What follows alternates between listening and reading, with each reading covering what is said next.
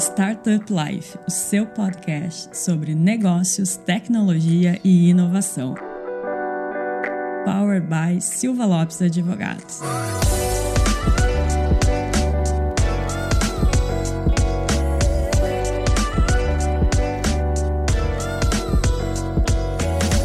Pessoal, eu sou a Cristiane Serra e esse é mais um episódio do seu podcast Startup Life. E hoje está aqui comigo o Pedro, que eu precisei de um reforço aqui em relação ao setor financeiro. Pedro, bem-vindo de volta. Muito obrigado, muito obrigado pelo convite aí. Muito legal poder fazer parte dessa discussão, de trazer um pouco das novidades do tema que a gente vai tratar hoje. O Pedro, que é sócio do Silva Lopes Advogados, é responsável aqui pela área de compliance e também economia economista, por isso que eu pedi esse reforço, porque o tema de hoje a gente vai falar sobre o marco cambial, que entrou em vigor ali o último, penúltimo dia do ano passado. Então, não deu tanto tempo pra gente falar o ano passado e a gente tá retomando agora, porque é um assunto bastante importante, principalmente para o setor de tecnologia e inovação, né, Pedro? Então, conta pro pessoal, quem tá aqui com a gente hoje. Isso aí. O marco legal do câmbio é um, uma coisa que estava sendo bastante discutida há bastante tempo, né? Então, que era a discussão de como o mercado ia reagir, quais seriam as novidades. Então, a gente tem bastante assunto aí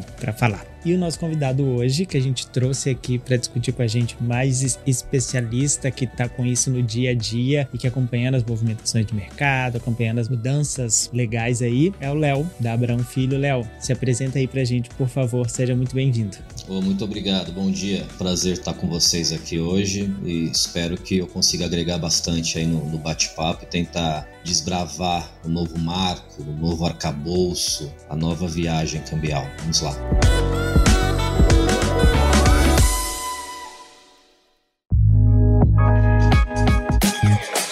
Primeiro lugar, Léo, vamos contextualizar, né? O que, que é esse marco cambial aí, esse novo marco cambial que saiu no final do ano passado? O que, que mudou em linhas gerais, assim? O mercado diz e os cidadãos também, né? Teve bastante mudança. O antigo, a antiga legislação cambial era uma legislação tanto quanto antiga, que não foi atualizada ao longo do tempo. Então, mediante toda a inovação no mercado financeiro, fintech, banco digital, tudo isso, a parte de câmbio ficou um pouquinho atrás, não acompanhou essa evolução Então, este marco legal ele vem justamente para tirar esse atraso, né? Então, conta pra gente, contextualiza aí em linhas gerais o que que mudou, o que que vai mudar na vida tanto das empresas quanto das pessoas físicas. É, havia leis ainda em vigor da década de. da primeira metade do século XX, né, década de 40, normativas. Aí quando a gente fala normativas, aí a gente fala tanto né, instruções, que seriam as circulares ou as resoluções do, do Bacen aí da, da década de 60, 70, 80, de a segunda metade do, do século XX. E obviamente que tanto a legislação, as leis, quanto as bases normativas, elas figuravam né, dentro de um, de um panorama que a gente não se encontra mais hoje, né? Hoje já, já, alguns, já alguns anos. o Congresso legislou, na verdade, né, em 2021.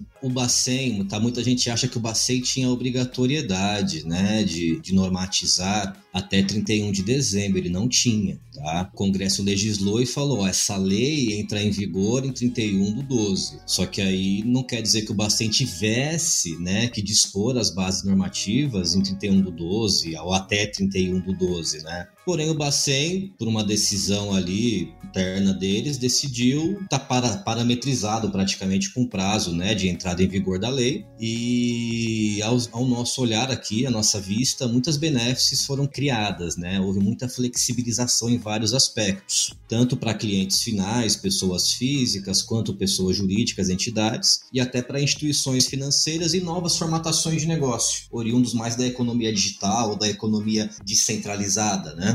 Digamos assim. Vamos começar então falando sobre as principais mudanças para as pessoas físicas, né? Para os cidadãos aí. A primeira coisa que saiu na mídia em geral é a questão do aumento dos limites para viagem, né? Então Sim. antes tu poderia mudar, poderia uh, viajar com até 10 mil dólares. Esse valor de 10 mil dólares estava bastante desatualizado, era 10 mil dólares desde sabe-se lá quando, então não acompanhou a inflação, não acompanhou as mudanças de valor do câmbio, né? De valor de paridade de moeda aí entre entre Brasil. Até o poder aquisitivo do brasileiro também, que aumentou tremendamente de, de algumas décadas para cá. Isso aí. Então, qual que foi essa mudança? Explica pra gente, saiu de 10 mil dólares, foi para quanto? E quais outras mudanças que impactam aí na, na vida das pessoas físicas mais importantes aí com esse marco legal? Cara, aí assim, é, houve, houve uma confusão midiática aí, o que foi publicitado, né, nesse quesito em si. Porque você sempre pôde deixar ou ingressar no, no país com valores superiores a 10 mil reais. Era 10 mil reais, tá? A, a previsão. O que acontecia é que você tinha que fazer a é, declaração de porte de valores ou de bens de porte de valores para a Receita Federal do Brasil. Algo mais burocrático. Isso, exato, né? E aí, então, assim, qual a confusão que houve, né? Porque a lei, o legislado, teoricamente, eu acho que até os próprios congressistas se confundiram, inclusive porque não, é, é, é uma, era uma declaração fiscal, né? E o Banco Central não é uma autarquia fiscal. Né? O Banco Central é uma autarquia monetária, então não compete ao Bacen falar se você vai declarar ou não entrada da fronteira com dinheiro, com ouro, né? enfim, valores em geral. Então, a Receita Federal, em novembro de 22, soltou uma instrução normativa, ok? É, dispondo que até 10 mil dólares ou outra moeda, moedas equivalentes, né, outras divisas, ingressando ou deixando o país, sendo residente ou não, parará, fiscal, não se fazia mais necessário a declaração, que é uma autodeclaração, né? Sim. Virtual, eletrônica, inclusive. O que o Bacen dispôs foi para valores até 10 mil dólares, é, aí sim ele entrou na parte monetária, né? Para valores até 10 mil dólares, você tem que necessariamente comprar ou vender, realizar a transação em uma instituição financeira. Por que, que, por que, que ele previu, é, tá, ele deliberou isso? Você tem a figura é, do, das casas de câmbio, que comercialmente é uma casa de câmbio, mas juridicamente é um correspondente cambial de um banco, de uma corretora ou de uma distribuidora distribuidora. Esses players, eles não podem vender papel moeda ou cartão pré-pago, né, para uma pessoa física ou jurídica acima de 3 mil dólares ou outras moedas equivalentes tá? Óbvio que na, organicamente uma pessoa física pode comprar um em um mês 3 mil dólares com uma casa de câmbio, daqui 3, 4 meses mais 2 mil dólares, né? Uhum. Mas não, não pode haver um, uma, uma, venda fracionada no sentido de ludibriar isso, né? Uhum. Então uhum. você vai comprar 10 mil dólares ou vender 10 mil dólares, você vai em uma corretora de câmbio, você vai em uma distribuidora com carteira de câmbio, ou você vai em um banco com carteira de câmbio. Se você for num correspondente cambial, você compra até 3 mil dólares. Perfeito. Né? Então, Bacen dispôs isso e a Receita veio e instruiu, ó, oh, meu, até 10 mil dólares, tranquilo. Uhum. Né? Não precisa se autodeclarar nada. Sim, as pessoas ficam um pouco essa confusão de pode viajar até 10 mil reais, agora até 10 mil dólares, porque tem esse grande receio, né, Léo? Que, que as pessoas, os cidadãos comuns no dia a dia, sempre ficam com medo, ai, como é que eu vou dar explicação desse dinheiro? Vai que a Receita vai implicar. Então tem um pouco desse medo sobre essa situação, em que na verdade não tem nada demais, né? O que tu disse é uma autodeclaração. Até antigamente mesmo, cara, se você quisesse assim comprovar, vamos supor, deixar o país com 30 mil dólares e você tem ali o comprovativo da compra da, da espécie, ninguém da Receita vai te encher o saco de nada, entendeu? Sim. Pode ser que no país que você chegue, eventualmente, sim, mas daqui acho muito, muito difícil. Sim, é mais um receio mesmo, né? Exato. Tem um outro ponto que também mudou para pessoa física que as pessoas comentaram muito aí é que eu como economista e como responsável pelo compliance, então estou sempre ligado em, em, lavagem de dinheiro, nesses mecanismos, estão dizendo que esse novo marco legal ele instituiu a figura do doleiro, né? O que que isso significa? Daí tu me corrige, tá, Léo, se eu estiver errado que antigamente, antes do marco legal, pessoas físicas não poderiam realizar a comercialização de dólar. Então, por exemplo, ah, é uma coisa comum que acontecia no nosso dia a dia, né? Viajei para fora, sobrou um pouquinho de dólar, amanhã meu irmão vai viajar, minha prima vai viajar, meu amigo vai viajar. Eu, perante a legislação, eu não poderia comercializar esse valor. Sim. Então, apesar disso no dia a dia já acontecer, então, ser, ser, ser um, uma coisa comum, cotidiana, era uma coisa que era proibida, né? Inclusive, enviesado pro lado ruim também, né? Exatamente. Quando fala a palavra doleiro, a gente já vai lembrando de coisas aqui envolvendo, inclusive, política. Exatamente. Então, conta um pouco pra gente, Léo, desta mudança de poder comercializar dólar entre pessoas físicas e se isso, de fato, pode trazer algum risco para a regularização dessa figura do doleiro, que, como diz a atriz, é bastante controversa e traz um tanto de risco risco associado, né? Isso da compra e venda também de papel moeda, né? Ou seja, do instrumento monetário papel moeda entre pessoas físicas de maneira não profissional, né? Sem exploração de renda, uhum. né? Sem proveito econômico, com valores até 500 dólares por transação, ele não estipula período, por exemplo. Eu vejo com bons olhos porque, como você bem colocou, é, é uma prática que já acontece informalmente. Uhum. Né? Então, teu pai pega 300 dólares com você, você vende 400 euros para um amigo, quer dizer, isso já ocorre há muito tempo. E os valores são muito pequenos. Cara, para você cair ali na, naquele tripé né, de, de PLD, de fracionamento, é omissão, fracionamento de valores, né, disseminação desses valores, puta, pra você fazer isso de 500, 500 dólares, você dá, dá para fazer, mas vai, vai levar um certo, um certo tempo, a depender da quantia que você quer esquentar de dinheiro, né? Vai dar trabalho, né? É, eu acho bom você normatizar isso, porque é algo informal, praticável e que agora passa a ser formal, uhum. normatizado né? Ou seja, passa a ser fiscalizado. Se você parar para pensar por este lado, com essa ótica, o que não era informalmente fiscalizado agora passa a ser, né? Uhum. No final das contas, traz mais segurança para quem está comprando, né? Sim, e novos negócios podem surgir, né? Eu, por exemplo, com certeza, vou, Abrão aqui a gente vai lançar alguma plataforma nesse sentido, peer-to-peer, -peer, porque o peer-to-peer -peer no câmbio e no mercado de capitais, né? No crédito existe, né? Mas no mercado de câmbio de capitais, capitais poderia existir porque tem balcão, né? Né? Mas é difícil você ver, é, você ver não, você ter uma plataforma peer-to-peer para câmbio. Ou seja, o peer-to-peer, teoricamente, não haveria interveniência de uma instituição, de um correspondente de uma instituição, né? Agora, se alguém quiser lançar uma plataforma, um app ali de, de compra e venda informal de papel moeda de pessoas físicas, pode. Uma startupzinha, né? Uma, uma FX Tech. Então, é, eu acho que também pode aí impulsionar um pouco de empreendedorismo, né? No, no, no câmbio varejo. Acho interessante. Sem dúvida, eu acho que toda esta mudança, conforme a gente iniciou o episódio comentando, ela traz uma série de motivadores e uma série de oportunidades, né, para empreendedores, para inovação, como essa que tu trouxe.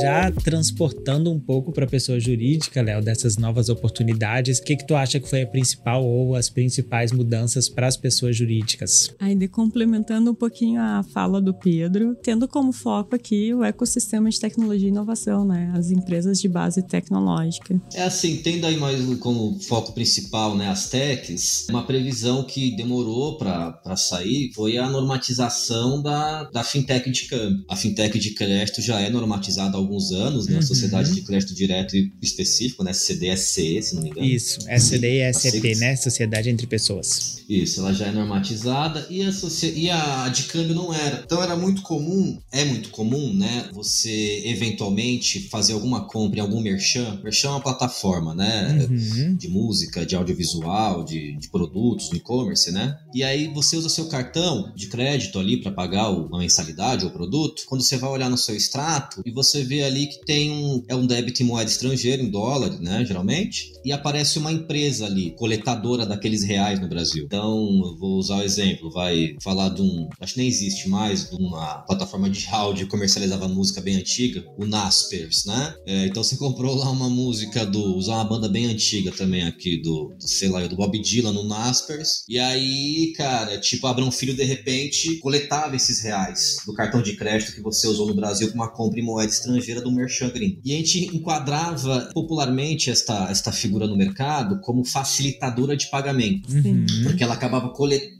os reais né, de, de, vários PFs e PJs, consolidando isso em uma transação cambial e fazendo o que é chamado de mass payout. Uhum. É um pagamento em massa, né? Uma desova no exterior. Sim. E aí o Bacen a enquadrou, né? Esta figura agora chama-se FX, Electronic Forex Exchange. Inclusive, a enquadrou e majorou o seu limite uhum. operacional. Porque antes, é, se eu coletasse reais de 100 compradores, isso era limitado a 3 mil é, dólares por comprador. Uma normativa do Bacen, com uma tabulação chamada ACAN, que você especifica ali, né? Coisa técnica nossa aqui. O Bacen normatizou, enquadrou como IFX e majorou de 3 mil para 10 mil dólares. Ou seja, ele está trazendo mais competitividade para o mercado. Né? Ele está pegando uma empresa que coleta reais e fecha câmbio, a grosso modo é isso, majorando os valores que ela pode tramitar e aí enquadrando tecnicamente, trazendo uma figura para ela. Né? Falar, você passa a ser isso. Isso vem da Inglaterra, do Reino Unido, é uma alusão à Electronic Money Institution, tá? Uhum. EMI. Então, nosso IFX é uma alusão a isso. Assim como o correspondente bancário aqui, cambial no Brasil, que é o que a Abrão é, Abrão é uma fintech sem domicílio bancário próprio, não correspondente cambial, sem wallet própria, ela é uma alusão do que veio dos Estados Unidos, né? Um Money Service Business, um MSB. Então tem essa figura da IFX e tem as instituições de pagamento, que aí sim eu vejo que vai trazer uma, uma um concorrencial muito forte, muito pesado para o mercado, porque você imagina aí instituições de pagamento, né, do, do patamar do mercado pago, por exemplo, que é um monstro, uhum, maior do que muito sim. banco de middle, ou do que muitos bancos juntos de middle,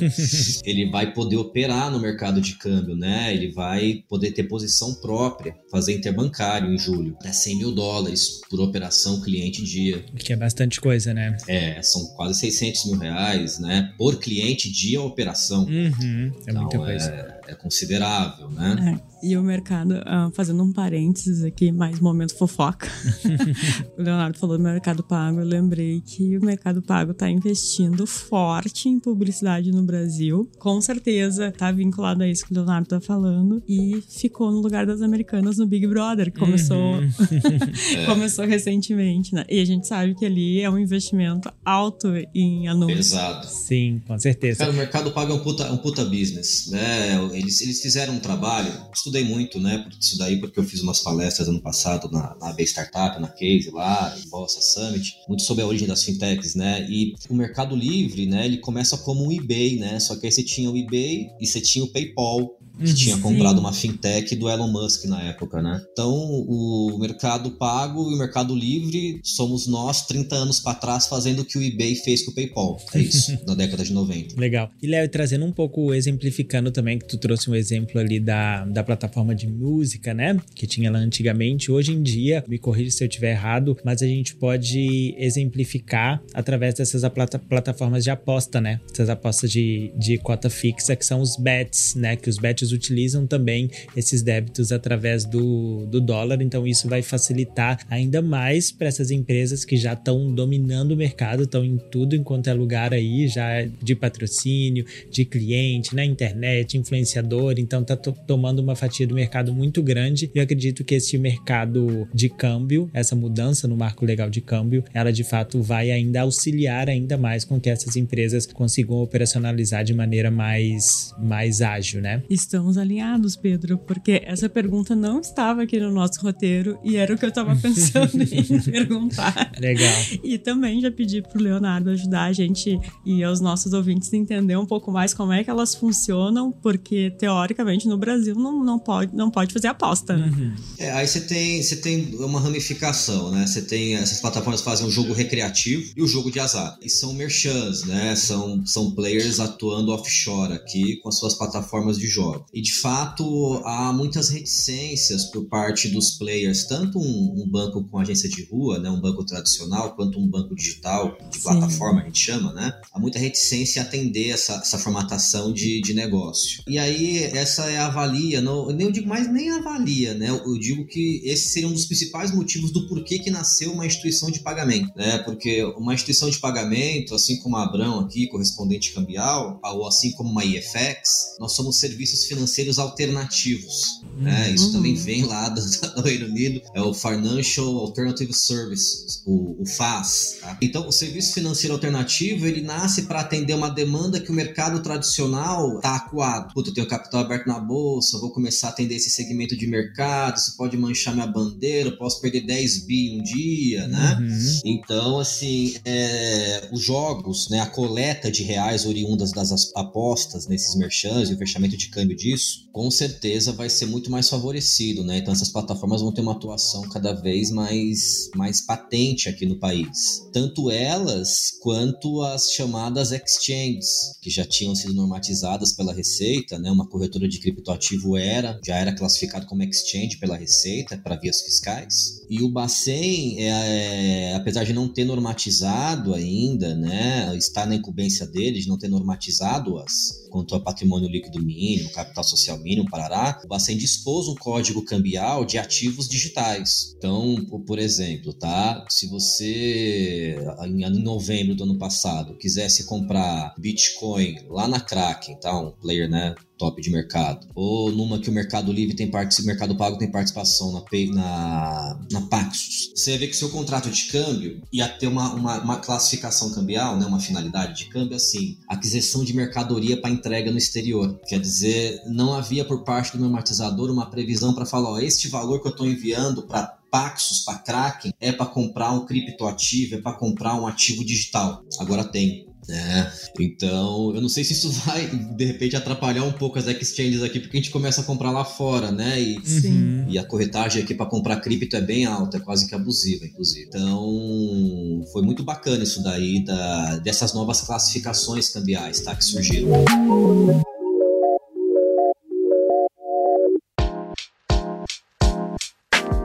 A gente está falando aqui dos pontos positivos, mas quais são os impactos negativos desse novo marco cambial? São poucos, assim. É, eu, o Bacen ele tem uma, uma postura muito à vanguarda ele já não agora, nem, nem agora do Marco Cambial, e a minha própria figura aqui da Abrão, né, em 2011, você virar um banker, né, um banker autônomo, começar a abrir conta para fechar câmbio em vários bancos, né, um mesmo cliente em vários bancos, enfim. É, o Bacen sempre teve muito à frente, né, é, da época dele. Mas eu achei que um ponto que foi um retrocesso foi a guarda documental é, das operações, né, é, de 5 para 10 anos. Isso foi um retrocesso muito grande, na minha opinião. Eu não entendi o porquê, na verdade, para mim não, não fez sentido. Cara, tirando isso, eu não vejo como retrocesso, mas inclusive eu vou apresentar um processo pro Sandbox agora lá em fevereiro no Bacen. O Banco Central, ele não, até hoje, ele não enquadra um operador de câmbio autônomo. Então você vê o agente autônomo de investimento, ele faz a provinha na Ancor, é uma entidade de classe, e é normatizado pela CVM. Cara, é, existem no Brasil 180 instituições financeiras bancárias e não bancárias com carteira de câmbio. Pouco, pouquíssimo perto dos Estados Unidos. Por exemplo, que uhum. tem quase 4 mil bancos. Mas você imagina que esses 180 players aí, né, com carteira de câmbio, deve ter pelo menos aí, a gente está falando de uns, uns mil profissionais operadores de câmbio. E esse profissional, ele não tem um enquadramento parte do Banco Central. Então, você tem a carteira de cliente, você opera o cliente, você está em corretora, você cobra corretagem, você não está em corretora, você cobra uma consultoria, né? quer dizer, não há uma previsão legal por parte do regulador. Não foi um retrocesso, mas entendeu que foi um, uma falta de, de atenção, de repente, uma falta de sensibilidade quanto a esses profissionais. Perfeito. E pensando aí, tu já mencionou sobre a questão da ampliação do mercado, né? Da inovação, de, de conseguir operacionalizar através de peer-to-peer, -peer, operações de câmbio, etc. O que, que tu mais, o que, que tu enxerga, Léo, que vai ser aí a grande, o grande motivador no mercado de câmbio durante o ano de 2023? Como que as empresas vão se adequar? Quais os tipos de empresa que vão surgir, que tem mais oportunidade de negócio aí e que vai deslanchar durante o ano de 2023? Quais são são as suas apostas? Cara, eu. Uma coisa que eu vejo pouco, que a gente vai lançar aqui no segundo trimestre, né? O Câmbio as a Service é uma coisa que uhum. eu vejo uhum. pouco divulgado, né? Dentro da cesta de, de SaaS, Service as a Service, né? Você não ouve falar de câmbio ou de Forex as a Service, eu vejo como uma, uma grande oportunidade, né? Porque, diferente do que o, o fundador do, do, do Nubank falou há uns seis, cinco meses atrás, que ele vê uma, uma, uma fusão dos bancos digitais uma, e uma extinção deles eu vejo totalmente ao contrário, né? Na verdade, toda empresa pode ter um banco digital, né? Seja para coletar, para fazer cash management, seja para fazer microcrédito, seja para fazer microcâmbio, né? Todo mundo pode ser um banquinho, né? Até uma banca de jornal, se ela quiser, pode ser um banquinho. Então, nada contra a banca de jornal, né? Sem querer depreciar a atividade dela. Então, assim, eu acho que o câmbio as a service eu vejo com muitos bons olhos. Eu acho que é uma coisa que tem um bom potencial. Buscadores aí, né? Nem buscadores, plataformas de leilão de compra e venda de papel moeda entre pessoas físicas. Eu também vejo que tem um grande potencial nesse sentido. Vai ser, com certeza, vai se dilatar, vai ficar mais concorrente esse mercado de coletadoras e facilitadoras de pagamento, né? As uhum. chamadas EFX. Fato é que você tem um movimento né, de muitas fintechs britânicas, só que fintechs britânicas monstruosas, né, comprando até bancos de câmbio no Brasil. Então, com certeza, eles estão ingressando aqui já com este, com este olhar, né, com essa análise clínica aí do, do mercado. Uh, então, tem muita coisa para surgir. Agora, de repente, não, não falei ali muito né, da, da, dos, as benéficas para as PJ, você perguntou, eu acabei não falando, mas tipo uma exportadora de serviço ou mercadoria, antes ela não poderia mutuar os recebíveis no exterior. Uhum. Ela poderia usar os recebíveis como cobertura para pagamentos, empregá-los, né, investi-los, mas não poderia mutuá-los. Hoje ela pode fazer o que ela quiser com o recebível lá no exterior. Isso eu vejo como uma, uma super flexibilização, né, para para as exportadoras de mercadoria e serviços brasileiras, tá? Uma hora você perguntou de PJ, eu me, Sim. Eu me esqueci, eu me esqueci uhum. disso. Sim, perfeito. Um outro ponto, Léo, que, que é trazendo um contraponto aí, né? Que o mercado, eu acredito que o mercado tenha recebido muito bem essa mudança, esse marco legal do câmbio, está enxergando como uma oportunidade, está enxergando como uma inovação, porém, sempre tem o outro lado da balança, né? Que é o que, que se comenta principalmente no mercado, no setor econômico, que é a questão da, da lavagem de dinheiro. Será que esse tipo de, essas inovações, esses pontos, eles vão incentivar ou eles vão, de certa forma, parar de coibir tanto quanto era coibida antigamente a lavagem de dinheiro e a evasão de divisa do Brasil, teve uma mudança também no marco legal a questão dos registros, né? Então, ainda que tivesse, ainda que seja necessário, ainda que flexibilize um pouco a questão da, da operação de câmbio em si, que permita que democratize ela para que mais empresas façam, para que mais pessoas façam, para que mais pessoas utilizem disso de uma forma mais atuante, de uma forma mais simples no dia dia a dia, tem este outro lado que são os registros das operações, né? Tentando coibir claramente a, a lavagem de dinheiro. O que que mudou, Léo? E tu acha que é suficiente esse registro para continuar coibindo a lavagem de dinheiro e evasão de divisa? Cara, é assim, eu vou começar pela última pergunta, menção que você fez, que é dos registros. Houve uma flexibilização nesse sentido. Então, por exemplo, né, quando você ia fazer um, um ROF, um registro de operação financeira lá dentro do registro declaratório eletrônico da RDE, a título de financiamento de importação, FINIMP, é, você tinha que rofá-lo, né, fazer o ROF a partir de 360 dias, longo prazo, independentemente do valor. Hoje você só faz um ROF de financiamento de importação ou de refinanciamento de importação, um refinimp, a partir de 500 mil dólares, né? Com um prazo mínimo de 180 dias, ele abaixou o prazo, mas colocou um ticket ali. Quando a gente fala de empréstimo externo, linha, só se faz ROF de 100 mil dólares em diante. Então também flexibilizou-se. Quando você fala de remessas a título de aumento de capital, né, o chamado IED,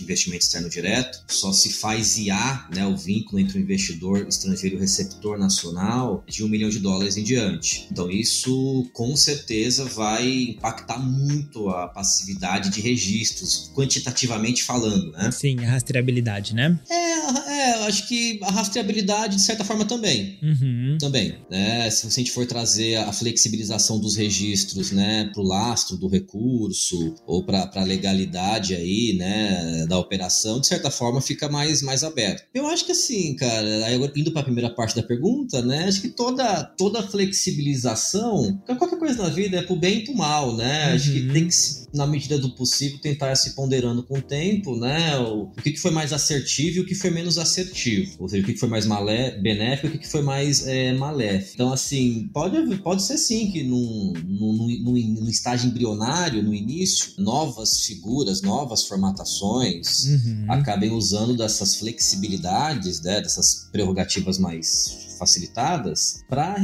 cometer o crime de cambiais ilícitos, né? Evasão de divisas. Pode. Mas é, a realidade é que, assim, né, em, em grandes praças financeiras ao redor do mundo, né? Londres, Frankfurt, você não tem essa regulação de capital, entendeu? Tipo, o exemplo, ainda existe, né? Até novembro ele vai unificar muitas, mas ainda existem, puta, mais de 250 classificações cambiais, entendeu? E veja que eu seria até interessado porque eu trabalho com operações estruturadas de grande porte, então são operações bem complexas que a gente arquiteta aqui dentro, vê a parte tributária, a parte de registro, declaração, faz análise mercadológica, uma coisa bem ampla. Então seria até interessado que tivesse burocracia, né? Sim. Mas é, a realidade é que o mundo é outro, né? É, se você também tem essa, esse engessamento, você acaba restringindo o fluxo de capitais. Né? E aí, aí inovação vai no ritmo mais fraco, geração de emprego vai no ritmo mais fraco. Mesmo não estando na Europa, né? Estando na América do Sul, a gente precisa tentar ter um ambiente de negócio, né? E, e aí, ponto positivo para o nosso sistema de pagamentos, né? Para o nosso SPB, que, né, para quem mora nos Estados Unidos, sabe que aquilo é, é horrível perto do nosso, é atrasado. Você não consegue depositar 100 dólares num caixa norte-americano. Isso é Sim. é ridículo, né? Uhum. Para quem vai para Portugal e acha que Portugal é um país de primeiro mundo e não é, é um país periférico da Europa, lá a é bandeira verdade. de cartão de crédito aceita é o multibanco. Não aceita Max, não aceita Master, não aceita Visa, aceita multibanco. Sim, não tem interoperabilidade de bandeira, né? Olha, eu, eu, eu posso falar porque, claro, já faz algum tempo, né? Já faz aí uns 12 anos quando eu morei lá, mas é um horror essa parte financeira. É ridículo. Sim, a gente é, é mal acostumado aqui no é. Brasil, né? Cara, isso do Pix aqui, né? E antes do Pix, a TED já era bem rápida, mas você tinha transferência entre conta, DOC, TED, Pix, uh -huh. né? Quer dizer, coisa flui bem, né? Sim, tinha interoperabilidade entre as bandeiras ali, né? Para que tu conseguisse transacionar qualquer bandeira nas maquininhas, que surgiu ali em 2014, Aí, 2015. Exatamente, a adquirência, porque o Bacen foi e normatizou, falou, meu, Isso. seu trabalho é, de, é ser adquirente, você tem que aceitar todas as bandeiras, ponto final. Isso aí. Ai, uhum. não, mas é do filho do presidente de Portugal, eu só aceito multibanco. não tem essa, né? né? Por favor, né? Sim. É, e falando sobre o mercado, ele tá trazendo, o Pix trouxe um pouco isso também, né, Léo? Que é trazer essa novidade, trazer essa inovação, sabendo que podem existir alguns riscos, como no, no Pix tinha muito questão do, da fraude, e aqui no mercado cambial tem muita questão da lavagem de dinheiro, teve ainda tem, e o Banco Central vem acompanhando, né, esses níveis de fraude, vem soltando medidas para tentar Ajustando. coibir, para ajustar. Então lançou os limites, depois lançou o mecanismo especial de devolução, ao longo do tempo, quando foi vendo de fato como o mercado de fraude estava usufruindo dessa nova funcionalidade, eu acredito que no mercado de câmbio vai ser a mesma coisa. Então, se a gente, se o Banco Central e se a Receita começar a ver que está ocorrendo muita evasão de divisas, se está ocorrendo lavagem de dinheiro, evasão se propiciou evasão sim. fiscal, então aí vai começar a atuar para tentar controlar e direto onde está o problema e não burocratizar sem saber se de fato seria um grande impacto ou não. Então eu vejo como uma coisa positiva também. É, você tem, colocou bem, você tem que atuar no, no fato gerador, né? Uhum. Não, não criar enciclopédias aí, burocracia, para ninguém conseguir fazer nada. Você tem que entender onde está, né? Aí ninguém sai do lugar, né? É. Uma coisa que Bacê colocou ali, que é uma coisa óbvia, mas enfim, deviam estar tá usando isso como válvula de escape, colocou uma previsão expressa de que a instituição financeira é responsável pela guarda documental de apresentação do cliente e uh, do respaldo documental do câmbio dos seus correspondentes. E existem no Brasil quase 5 mil correspondentes cambiais e a maioria, mas a maioria mesmo, 99%, 98%, trabalhando com câmbio manual, né? Com, com um formato de casa de câmbio, varejista físico. O Bacen ter colocado essa previsão expressa, o meu entendimento é que, meu, tinha muito correspondente ali, a instituição que o credenciou no Bacen, né? Porque o correspondente compra e vende algo pela instituição, em nome da instituição, financeira bancária ou não. Devia ali ter muito correspondente. A instituição falou, não, correspondente que vendeu, que comprou os dólares, ou que comprou o saldo do cartão, ou que carregou o cartão, ou que comprou o cheque moeda estrangeira, né? Foi o correspondente, ele que tem que ter a documentação. Eu acho que o Bacen colocar essa, essa observância expressa, literal, do jeito que ele colocou na norma, que devia estar ocorrendo isso com certeza, né? Então uhum. já é uma, se querendo não, você já, já vê um movimento ali de, de preocupação quanto a isso. Né?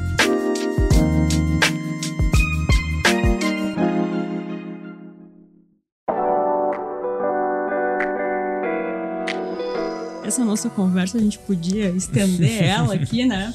Sem dúvida. e puxando tantos outros assuntos, mas a gente tem aqui um comprometimento com o horário, principalmente pra gente não extrapolar aqui com o nosso convidado e depois pro pessoal da edição não nos matar também. Porque a gente tem o costume, Léo, de falar demais. Daí Sim. eles falam assim: tem que ter 45 minutos, no máximo uma hora. Passando disso, não, não pode. Isso que é bom, isso que é bom não ter texto, né? Porque se não tem texto, a conversa é orgânica, vai rolando, os assuntos né? vão desabrochando baixando, né? Então, Léo, a gente queria agradecer muito a tua participação. Com certeza foi um episódio bastante esclarecedor. Acho que nossos ouvintes aqui também conseguiram tirar várias dúvidas. Eu fiquei aqui mais quase de ouvinte aprendendo com vocês dois e deixar o espaço, Léo, para tu deixar as tuas considerações finais, se quiser deixar os, te os teus contatos, contatos da Abrão Filho, a gente pode colocar aqui na legenda também, não tem problema. Te agradece muito o convite e te fica à disposição para novas oportunidades aí. Aí a gente adora conversar, a gente adora compartilhar conhecimento, né, compartilhar conteúdo. Tem um e-book nosso, tá, o e-book do novo, do novo Marco Cambial, a gente lançou via Infomoney. Tem lá nas mídias da Infomoney, LinkedIn, Insta, na nossa também, né, as postagens, os, os links para o nosso blog para baixar o e-book. Então quem quiser, é mais extenso, tem umas 55 páginas, quem quiser baixar para ler com mais carinho, fique, fique à vontade. E estamos aí nessa, pô, um filho no Google, ali no Insta, só aparece a gente, é só a gente. Com esse nome bem peculiar, é só a gente, só a gente ou alguma coisa bíblica. Aí seguir onde está escrito câmbio é a gente. Léo, então, muito obrigada. Já fica aqui o convite aberto para novas participações. Obrigado. E, Pedro, muito obrigada também pela companhia aqui, pela aula também. Imagina, sempre um prazer estar aqui participando com vocês. Um prazer aí falar com o Léo, da gente ter essa troca, a gente aprender bastante, ver como que o mercado tá, tá enxergando essas mudanças, né? Acaba que a gente fica do lado de cada regulação e tentando uh, desenhar e ver como manter a segurança da operação sem burocratizar. E aí o Léo trazendo essa visão do dia a dia ali da operação, do todo o conhecimento dele, não só do Brasil, como do mundo, de boas práticas. Então, Léo, muito obrigado pela troca, excelente. Vamos manter o contato e a gente conta contigo aqui para novos episódios, tá? Imagina, prazer. Um abração aí, gente. E aproveitando aqui que o Pedro falou desse lado aqui, que a gente tem um pouco mais da função da regulamentação, a parte mais burocrática, mais de direito, né? mais de compliance. Quem quiser saber um pouco mais também, basta acessar o nosso blog silvalopesadvogados.adv.br blog ou simplesmente jogar na, lá no Google Silva Lopes Advogados que também vai encontrar ou no Startup Life. Então, aos nossos ouvintes, muito obrigado por mais uma companhia e até o próximo episódio.